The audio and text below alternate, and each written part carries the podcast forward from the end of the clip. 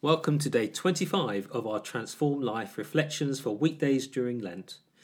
Today's reflection is called A Citizen of God's Kingdom and it's brought to you by Hilary Pettman. Ephesians 2:19 Consequently you are no longer foreigners and strangers but fellow citizens with God's people. We are looking today at the amazing privileges we have of being citizens of God's kingdom. Many people are living in countries other than where they were born, and years on still feel that they are very much like outsiders.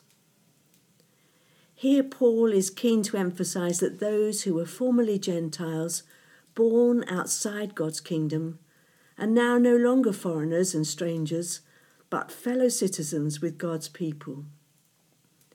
In the words of Martyn Lloyd-Jones, we are no longer living with on a passport, but we have our birth certificate. We really do belong. What does this mean for us?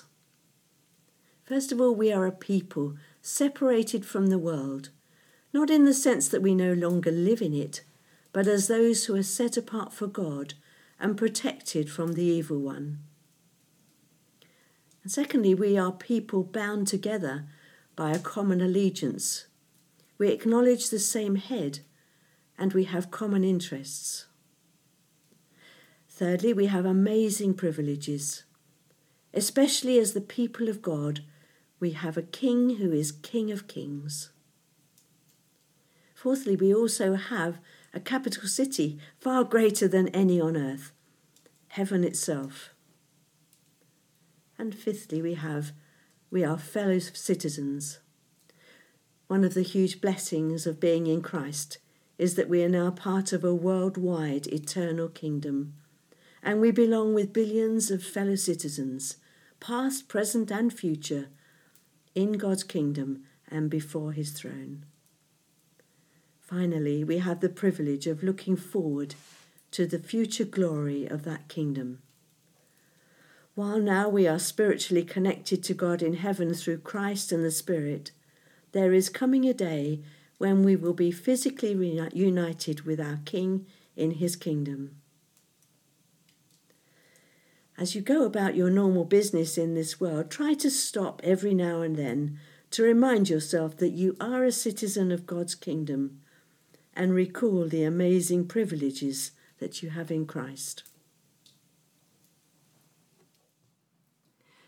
Today, the children of the church are going to say nice things about someone without them knowing. Is there somebody that you could say nice things about without them knowing? If this podcast has helped you in any way today, then why not come and join one of our church small groups where we're all exploring Ephesians with Dave Smith's Transformed Life Study Guide. We're really grateful to be basing these daily podcasts on Dave's Transformed Life course. So we want to say thanks to Dave and our friends at CWR for their permission to do this. We are not sponsored by them in any way. So please support CWR by visiting www.cwr.org.uk to find out more. And of course, we'd love you to get hold of Dave's book and his great material.